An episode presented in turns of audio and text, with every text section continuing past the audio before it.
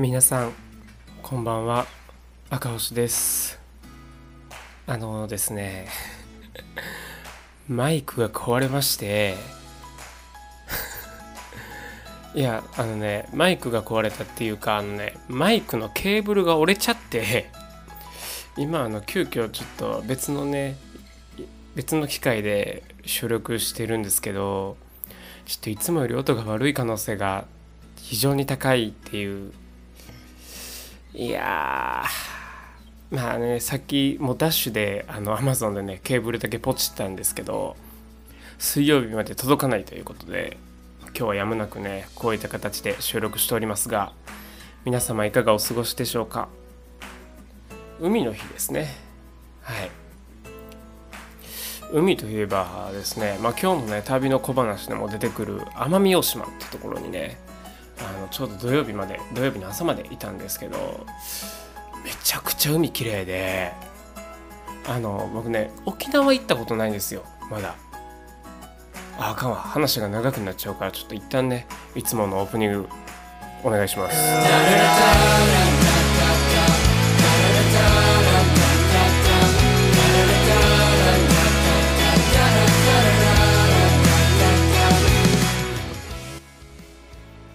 ポッドキャストはダンサーであり映像クリエイターでありカメラマンであり旅人な私赤星萌るが好き勝手いろいろしゃべる番組です。はい。海の話ですよ。いやマジで沖縄行ったことないんですけどあのね沖縄もこれくらい綺麗なんやろななのか沖縄ってこれより綺麗なんて思ったりとかいろいろしたわけですけどあのね水の色がねあの大阪湾とか 比べて分かんないけど須磨とか全然ちゃうよ。ほんまに。なんかなんか良くないもん混ぜたんちゃうっていうぐらい綺麗でしたよ。本当に。あのねどんだけ深い場所でも上から魚見えるみたいな。思わずねあのカメラ突っ込んでみたんですけどあ水中いけるカメラね。水中いけるカメラ突っ込んだんですけどめちゃくちゃ綺麗。あの例えばね大阪大阪じゃないわ。兵庫県のね関西では有名な兵庫県の須磨のね海とかにねカメラ突っ込んでもね正味わかめしか見えないんでいやー感動でしたね。皆さんもう海とかどっか行きました？もう海開きってしてんのかな？あのねうちの教えてる教室ではねもうみんな今日のプールがどうやったとかねもう小学校とかねプールの授業が始まってるみたいでやっぱ最初はねみんな寒い寒いながら入りますよね。俺未だに思うんすけどあれあんな冷たい水の中に子供ぶち込むのって良くないと思うんすよね。俺マジでやったもんプールの授業。あのあれね真夏のプールの授業はいいんですけどあのまだ水冷たいかなくらいの時期のプール。最悪。ですしねあの56時間目がプールやってそのままあの家帰ってレッスンあるよなんて子はもうたまにねまだ髪の毛濡れてんぞお前みたいな子おるんですよ。あのね風邪ひきますよ皆さん本当に。必ずねあのちゃんと髪の毛をね乾かしてからあのちゃんと次の授業を受けるなりしてくださいね皆さんね。はいてなわけでですね。もう7月もね半分通り越してもう8月のね足音が聞こえてるくらいの感じなんですけど、まあ、ダンスの話をねちょっと今日はねしたいなと思ってるんですけどまあえっ、ー、と日曜日ジャパンダンスディライドっていうねあの、まあ、日本の中では一番もうでかい全国レベルの大会の予選仙台予選がね終わってでまあそれでね全部のねあの予選が終わったことになるんですけど僕がめちゃくちゃいつもお世話になってる先輩のチームがね仙台予選であの本戦出場を決めたっていう連絡がありまして喜ばしいなっていう風になってるところでございます。毎年ねあの夏に、えーと、横浜のパシフィック横浜ってところでね本戦が行われててちょっとね去年は仕事重なって見に行けなかったんですけど基本的にねずっと先輩の応援をしに行ってるところでありましてですね。今回の、えーと、大会はあのその先輩たちの他にもあの後輩なり仲間なりがたくさん出るってことなんでまあなんかいいなーって感覚になってます。僕はねソロ活動をしてるんでチームってのを持ってないんですよね。でああいうコンテストって基本的にチームえー、と2名以上のチームが出場資格のあるものになってるので、ね、いつかはトライしたいなっていう気持ちはねあるんですけどねなかなかねできないんですよね。でもやっぱあの大舞台でね戦ってる、えーとまあ、先輩後輩仲間の姿を見てるとねやっぱ込み上げてくるものがあるっていうかなんか一ねプレイヤーとしてなんかかきたてられるものがあるって感じなんですよね。はいてなわけでねまあまずは例のあの話からしていきたいと思います。旅の小話。このコーナーでは、えーと、365日プライベートなり仕事なりで日本全国あちこちをね旅してる私がその旅先でのねあの心温まるストーリーやちょっと癖の強い出会いなどを紹介していくコーナーです。はいもう今日はね予告通り奄美大島の話をします。いっぱいね話したいことあるんですけどどれから話そうかなと思ってたんですけどやっぱりこれかなっていうのが一つあるんで今回はね出会いの話です。2日目の夜なんですけどまあねあの同行者とちょっとそこは別行動っていう風にねちょっと決めて僕はねあの毎回その街の夜の風景を見に行くんで居酒屋さんとかにねよく行くんですけど今回ね一人で入ったのはえっと、串原正さんっていうねあのなぜっていう町があるんですけどそこにあるねあの串焼きの、えっと、バルのお店に行ってきました。そこでね一人でまあ食べ飲みしてたんですけどまあ、そこにですね男性と女性の、えーと、2人組が入ってきましてあの、まあ、最初はね別々でやってたんですけどあのとある表紙にですねそこのお二方とお話しする機会になりまして、まあ、その片方の方がねあの浜田正信さんっていう方だったんですね。まあ、この浜田さんが何者かというとあの奄美大島でねあの奄美大島の話奄美の話っていうのをねラジオで発信されてるラジオパーソナリティの方でしてあのマーボってさマーボさんって呼ばれてるらしいんですけどもう僕はもう完全にマーボ兄って呼んでるんですけどマーボ兄と知り合ってですねまあもうその頃にはお互いまあまあお酒入ってる状態やったんですけどまあねあのお酒入ってるっていうのとあのお互いずっと冗談で話してるっていう体で聞いてもらいたいんですけどここから。あのね何がきっかけやったか覚えてないけど僕永遠に「お前」って言われてたんですよね。バーボニーに。そうでもそこからねあの、まあ、どういうどういう人かとか奄美ってどんな場所なんやとかいう話をねいろいろ重ねさせていただくごとにまあちょっと非常にね仲良くさせていただきましてですね。で奄美の話っていうのを毎週やってるよって言われてあまあそのリーフレットまでもいただいて僕ねその時ベロベロでしかもその後ねまああのまま朝まで行っちゃって ただねその最終日、えーと、飛行機乗って大阪帰ってきて家に帰ってる時にずっと奄美の話をね聞いてたんですよ僕。するとねまさかあの日あの店で「お前!」とか 俺が食ったんだよその串焼きみたいなことを言ってた人とは思えないくらい真面目なテンションで奄美の話をされてて めちゃくちゃおもろかったんですよねでねまあ僕はその奄美の話のねあのメールを送るところで絶対に今日のことをメールで送ってやるって言っててあマジで送ろうと思ってますねもういくつもかなりね年の離れた方にねすごい失礼なことをたくさん言ってしまったりしたんですけどもうそこはね遠慮なく切り込ませていただく予定ですので皆さんねもうあのいつかあのこの奄美の話ってところでね僕の話が出てくる可能性もあると思うんでまあていうか送ったんやからねちょっとくらいつまみ上げてもらいたいんですけど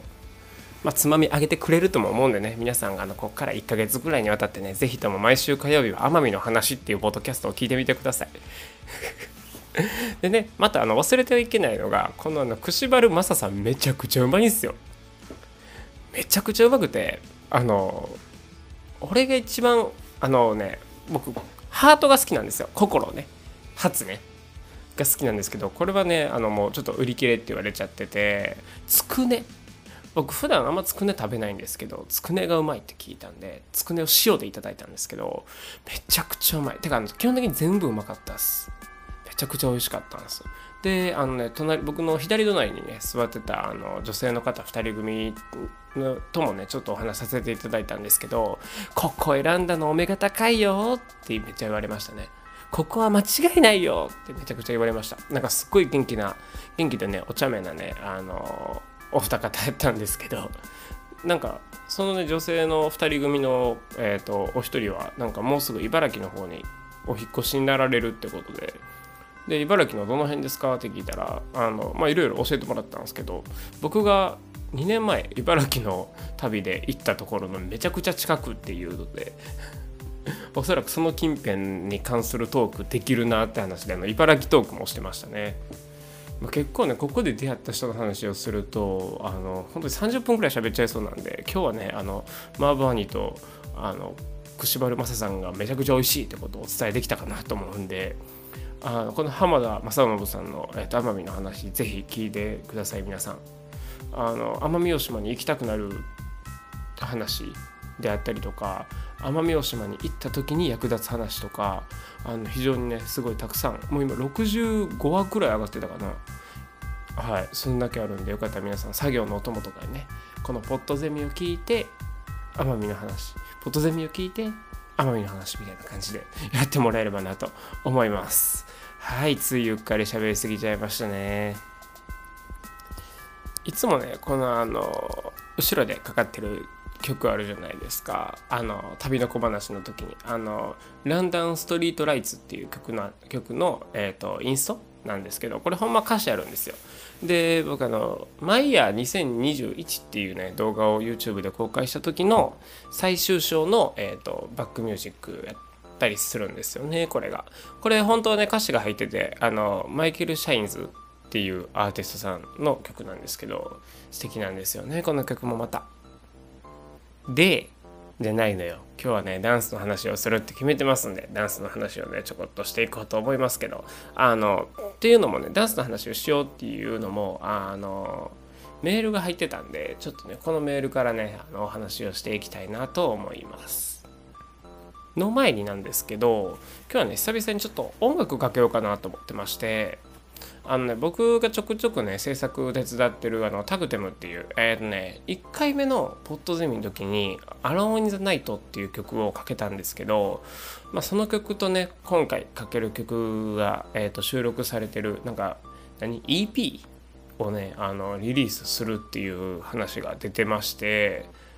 せっかくなのでね、まあ、のその宣伝も兼ねて、えっ、ー、と、ちょっと一曲かけさせていただこうかなと思ってます。この曲はね、あのもうすぐシングルで一回出るそうなんで、皆さんよかったらね、ぜひ、あの、タグテムの SNS、あの、全く動いてない SNS と、あと、たまにね、音楽が上がる YouTube とかもあの見て、情報を、えーと追っていただけたらなと思います。え、ー、と、今日かけるのは、罠って曲ですね。あの、WANNA ですね。あの、なんとかになりたいとか、何とかにしたい。あの、wants to の、want to の、あの、なんか、合体がみたいなやつですね。僕、あんま英語わかんないんで、あれですけど、まあ、なんか、なりたがってる、なりたがりのことをね、あの、わなびって言ったりしますけど、なんか、その用語をねちょっとポジティブに噛み砕いてるっていうかこれからね未来に向かっていく俺はワナビーだみたいなスタンスでね曲を作ってる、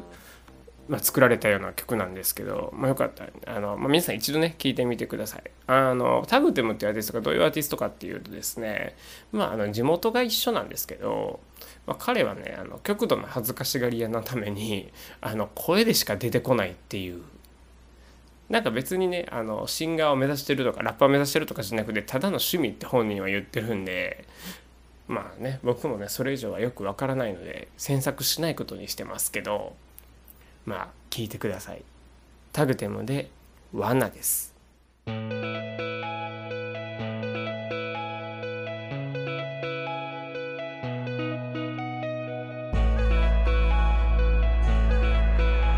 This is Tag 今日も満員の感情線でゆらゆら揺られる。どいつもこいつも同じような目してる。今見せて。もっと夢見てたいけど起きなきゃ行かなきゃいつから終われる側。あの日は先行く未来を追ってた。乗ってた。電車降りる。今日もまたいくつものドラマ。靴箱の中からロッカー息苦しいようなどっか。なりたい自分になれた人となれそうな自分に収まった人とあの日耳元聞いてたリリックを比べちゃう今の自分自身と掴んだはずでもこぼれた砂まずはどうやっていくかだ叩くは巻いてるだけなら先には進まないからあがら go もう行かなくちゃあが。ら go もう行かなくちゃ。But I wanna be yeah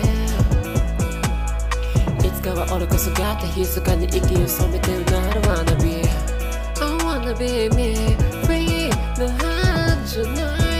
いいつから夢見るほど決められてない Pretty fine finger 変わってきた基準いつからかゾンビと同じ目してる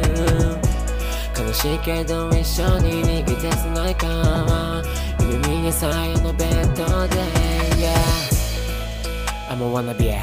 暗い夜に一人布団の中にくるまり朝を迎えるのをただビビってるだけの wanna be I'm a wanna be この大草原の中で気づけば群れからはぐれた墓地の wanna be Yeah どんな集団の中にも馴染めず嫌なじもうとしなかっただけかも誰かもわからん奴らに仕方されても構わないくらいのメンタル持てるチャレンジャー。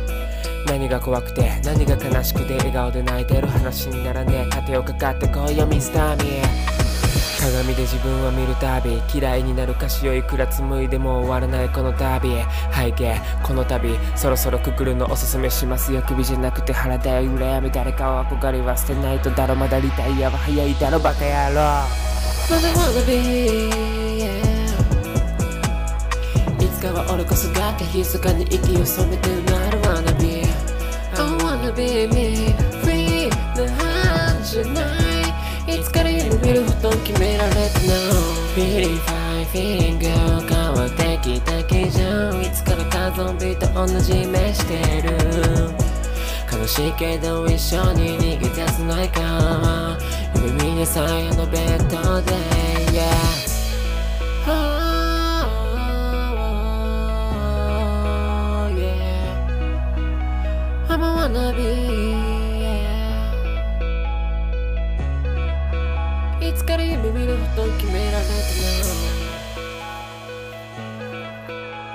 お聴きいただいたのはタグテムで罠でした。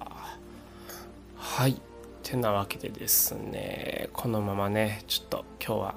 今日のテーマのダンスの話をしていこうと思います。えっ、とね質問の内容、えっといただきましたね。質問今日はこちらの質問メインとして喋っていこうと思うんですけどこの質問の内容がですねあのダンスでレッスンのあの、まあ、言うたらお給料の仕組み的なところですね。まあ結構ねあのお金の話ってねなかなか聞きにくかったりとかしますよね。でもなんかそこをね分からん状態でねそこを目指すっていうのもねあの、まあ、いかがなものかと思いますので、まあ、ざっくりね今日はちょっとお話ししていけたらなと思います。まずですねあの、まあ、これを聞いてるあの、まあ、中学生高校生とかのダンサーの皆さんは あの大体一つのスタジオでねあのダンスレッスン習ってるって子多いと思うんですけど一つのスタジオそのワンレッスンで自分の先生がどれくらいのお給料もらってるかっていうふうにあんま考えたことはないと人にじゃないと思うんですけどあのその一つの教室で生計を立ててるっていう先生はまあほとんどいないんじゃないかなと思います。少なくとも僕の周りではほぼほぼいないですね。っていうのもですねダンスの先生のお給料のお給料の形態のほとんどはえっ、とまあ社員とかじゃない限りはえっ、と生徒数と時間で決まってきます。まあ例外はありますよ。もちろん。例えばですけどこのワンレッスンに何人来ましたよね？じゃあ、えー、とこのワンレッスンはいくお給料いくらですよ？みたいな感じでそれが、えーとまあ、大体4週分。でその月のお給料っていう仕組みになってますね、まあ、これが例えば、えーと、初級クラスキッズクラス上級クラス、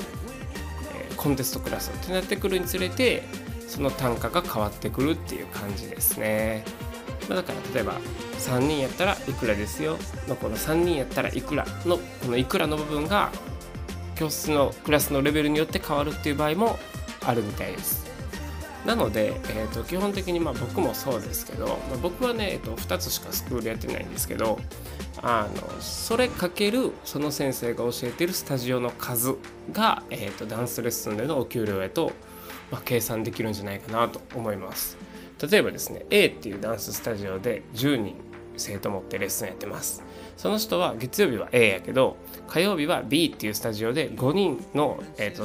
教室でレッスンやってます。ってなったらこの2つの教室では、えーとまあ、同じ時間レッスンをしてても多分、ね、お給料もちょっと違うんですよね。まあねこれが歩合制っていう仕組みなんで仕方ないっちゃ仕方ないんですけど、まあ、違和感なんはこの A と B 内容レッスン内容同じことしてても給料違うっていうとこですよねそこはねなんか何とも言えないところで僕もねずっと不思議には思ってるんですけどまやっぱりねダンススタジオとしてはその先生の名前でどれどれだけ生徒を集めれるか的なところも考えてるんじゃないですかね。はいまあ、あとはねもう一個言うと、まあ、僕もちょくちょくやるんですけど個人レッスンですよねもう僕がやってる場合は僕がもう自分で場所まで指定して場所を借りて先にその場所代を支払っといて、えーと、レッスンに来てくれる子から、えー、の、えーと、参加費とかをお預かりしてそこからね場所代とか、えーと、交通費引いた額かもそのままお給料になるみたいな、まあ、そういうざっくり言うとそういう仕組みですね。まあ、具体的に言うともっといろいろあるんですけどそうなんですよ。正直言うと自分でやった方がねワンレッスンあたりのあのお給料的なことを言うとあの多いんですよね。正直。うん、っていうその理由はあの自分がやった分そのまま返ってくるっていう仕組みだからなんです。ただその代わりできないことも多い。ってかあの自分でやらないとあかんことが増えるって感じですね。例えばダンススタジオに属してるとダンススタジオホームページ持ってますよね。そしてダンススタジオっていうくくりの中で会員さんも抱えてるしその単位で、えーと、影響力もありますよね、まあ、それが会社やったら特になおさら。そこの営業力とかっていう部分にあのだいぶ助けられるところって多いんですよ。スタジオが「はいワークショップやります」っていうのと個人がワークショップやりますっていうのってはやっぱりね、まあ、ものによっちゃね影響力ってだいぶ変わってくるしなおかつねあの発表会とかになってくるとやっぱダンススタジオってどっしり構えてる規模じゃないとやっぱりね大掛かりな発表会とかやるのってやっぱどうしても難しいですしそういうところに、えーとまあ、ダンススタジオのメリットがあるかなと考えてます。まあ、その分ねあの個人でやるよりもあのお給料的な1回のねお給料部分のめちゃかんだね1回のお給料的な部分で言うとまあちょっとね差はあるんですけどその他もろもろねとかまあ習う側の子供とかえっと生徒さんのことを考えた時にまあまだスタジオとしての仕組みの方が安定感総合的にあるかなっていうイメージです。まあ、だからどこを取るかですよね。だから僕はスタジオに属しながら、えーと、月1レッスンっていう形で個人レッスンやってますなのでそこのね個人レッスンのところから発表会に出るとかは、まあ、一切しなくてもいいかなと思ってますね。その分ね、まあ、僕的にはナンバーっていうあの作品作りをやってるんで、まあ、そっちにねあのアウトプットしてもらえたらいいかなっていうふうに考えています。まあ、そういうところがねあのダンサーのお給料の仕組みかなってなってます。まあ、あとはねあの振り付けしたらね振り付け、えーと、こんだけでこんだけ振り付けしてくださいいくらですとかその一個一個の仕事に対してのお給料が発生するみたいな仕組みもあります。例えばですけどね前の、まあ、ミュージックビデオの振り付けとかですとあのね作る側で大体予算っていうのが決まってるんですね予算っていうのは例えばこれを作るのにこんだけお金使います使えますよっていう使えるお金の金額ですね。まあ、分かりにくいなって人にも説明すると例えば、えー、ちょっとあの未成年向けに説明するとじゃあ、えーと、今から美味しい料理を作ってくださいって言われるとします。ででもいくら使っていいかっていうのが決められてますみたいな感じそうそうそうミュージックビデオを作るのにいくらこの金額でミュージックビデオ作ってください、まあ、だからちっちゃい子で言うとお菓子100円まででお菓子好きなだけ買っていいよみたいな感じですね。遠足のやつ300円までよみたいな感じです。ミュージックビデオ作るの、えー、と50万までよみたいな。そうそうそうそう。で、えーとまあ、振り付けのミュージックビデオの振り付けっていう例で言うとその、えーと、ミュージックビデオのその例えば50万として50万の中からじゃあ振り付けを頼むのにいくら使い使いたいねとかいくら使えるよねっていうのをまず映像、えーと、ミュージックビデオ作る側が決めます。でその人が、まあ、例えば僕に連絡してきてあの振り付けで例えばじゃあ5万5万円で振り付けお願いできませんかって言ってきたとします。でそこで僕が「あ分かりました。やらせてもらいます。ぜひお願いします」って言ったら僕の振り付けのお仕事が一つ決まったみたいな感じですね。5万円で振り付けやりますよっていう契約が成立してそれが、えーと、僕のお仕事は振り付けを作る。お給料は5万円っていう形になります。もちろんねこれも案件によって変わりますし例えばねもの曲によってね振り付けの長さも違うし振り付けの簡単度も違うしものによってはサビだけ振り付けするパターンもあるしそうそうそう。でもね結構こういう業界ってその予算が決まってるんで例えばですけど僕が5万って言われたことに対して「いや10万ないと無理ですね」って言ったら「じゃあ10万あげます」っていうふうにはなかなかならなかったりもします。じゃあ5万でできる人を探しますみたいな感じになるんじゃないかな。はい。結構こういうのはですねあのダンススタジオのレッスンとかと違ってあの一番上のねあの作る側の人があの言うたら、まあ、お小遣い決められてるって言ったらちょっとなんか幼稚な感じになっちゃうけど分かりやすく言うと「はいいくらまでで作ってくださいね」って言われてる中でどうするかっていうところの僕らダンサーはその一部ですね。あの赤星さんじゃあこの金額でお願いしてもいいですか？もちろんねあの例えばですけど丸々1曲振り付け作るのに例えば300円でお願いしますって言われたらダメでしょ？えー、それやったらそれやったらなんかね言うたら変な話あのお家のお手伝い3回分とかでしょ多分。それは良くないじゃないですか。ってなったらいやちょっと300円じゃ無理ですね。さすがにちょっと何万円くらいはもらわないと無理ですねっていう話し合いをしたりもします。はい。結構ねあの決まってねこういうお仕事はいくらですよっていうふうに決まってるわけじゃなくてあのお仕事の種類とかねお話によっても変わってくるっていうのがダンサーのお給料の事情になります。これで伝わったかな？まあね、あのこういうこともねあの次第にね、まあ、後々ねあのダンスでお仕事していくっていうのを目指してる人は後々分かっていくと思うんで僕もねまだね高い方じゃないんですよ。でもねやっぱりねすごい人は今度は単価を上げるって言って1回のお仕事につきのお給料を上げていくっていうところにをやっていってそうやって自分の価値を高めていくっていう風にしていらっしゃる方もいますしやっぱそうなっていくべきやとね。やっぱね作るってことは一種の職人なんで自分の技量をねずっと永遠に安く売ってるようじゃやっぱり先は広がらへんしそう。ダンスでお仕事できるようになりました。がゴールじゃないってことは覚えておいてほしいです。意外とねダンスでお仕事するっていうのはねもう今の世の中大なり小なり問わなければ誰でもできちゃう世の中になってきちゃってるんで。そうだからこそ質とかダンス以外の例えば現場でのコミュニケーションとかそういうところも求められるようになってきてますしそこに自信を持ってます私は。まあね映像の仕事とかもやってるからねあのその現場って言って、まあ、その例えばレッスンする環境も一つの現場やし、まあ、時によってねダンスやったことないねあのモデルさんとかにダンスを教えることもあるしやっぱそういう人ってね、まあ、みんな初めて習い事行く時緊張したと思うんですけどあのやっぱね緊張するし大人でも。そういうところをねどうやってまず雰囲気から作っていってあの全員がね全員何かの職人やったりするのでミュージックビデオの撮影の現場とかになると。全員が何かにね特化した職人さんたちなんで、ね、皆さんが思いっきり自分のね力を発揮できる環境を作ってあげないと。作ってあげないと作るのも僕の仕事じゃないんですけどあの発揮できる環境じゃないとあかへんしあのねその一助にねあの絶対ならないといけないっていう義務はあるんで全体を作るんじゃなくて例えば気使わせちゃいけないとかやっぱそういうことはさすがに考えるし。うん。ですかね。結構ねダンスのお仕事ってね考えることがたくさんあります。まあ他のお仕事もそうですけどね。はい。てなことにねそんなことに僕はあの大人になってからね気づいたんでね。皆さんはねもっとあの若いうちからいろんなところにアンテナ張ってあのいろいろねためになる情報は収集してその時に備えていってください。こんなんで大丈夫かな？いや今日はね一つの質問をちょっと大体的に一つのテーマとして切り取ってみたんですけどちょっと今日はもう30分になっちゃうんで質問コーナーお答えコーナーできませんがまだね質問はストックしてあるんで順次答えていけたらなと思います。それではね皆さんも30分になるのでここら辺で切り上げたいと思うんですけど今晩もいかがでしたでしょうか？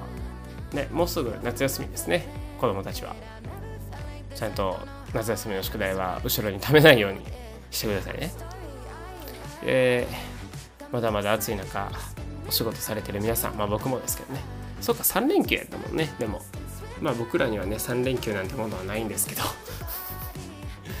ね、また、あの、火曜日ですね。火曜日からまた1週間始まりますんで、皆さん頑張ってまいりましょう。こんなラジオやったっけ？まあいいや。はい。では最後にですね、えっ、ー、と、私、赤星もいるインスタグラム、ツイッター、スレッズ、えー、YouTube やってますので、ぜひともそちらの方をね、チェックしていただけたらと思います。先日のね、奄美の、えーと、動画をね、えーと、2分ほどにまとめた、えーと、フィール奄美っていう動画をね、えー、と本日月曜日公開しましたので、ぜひそちらもチェックしてもらえればなと思います。それでは皆さん、今週も頑張ってまいりましょう。グーバイバイ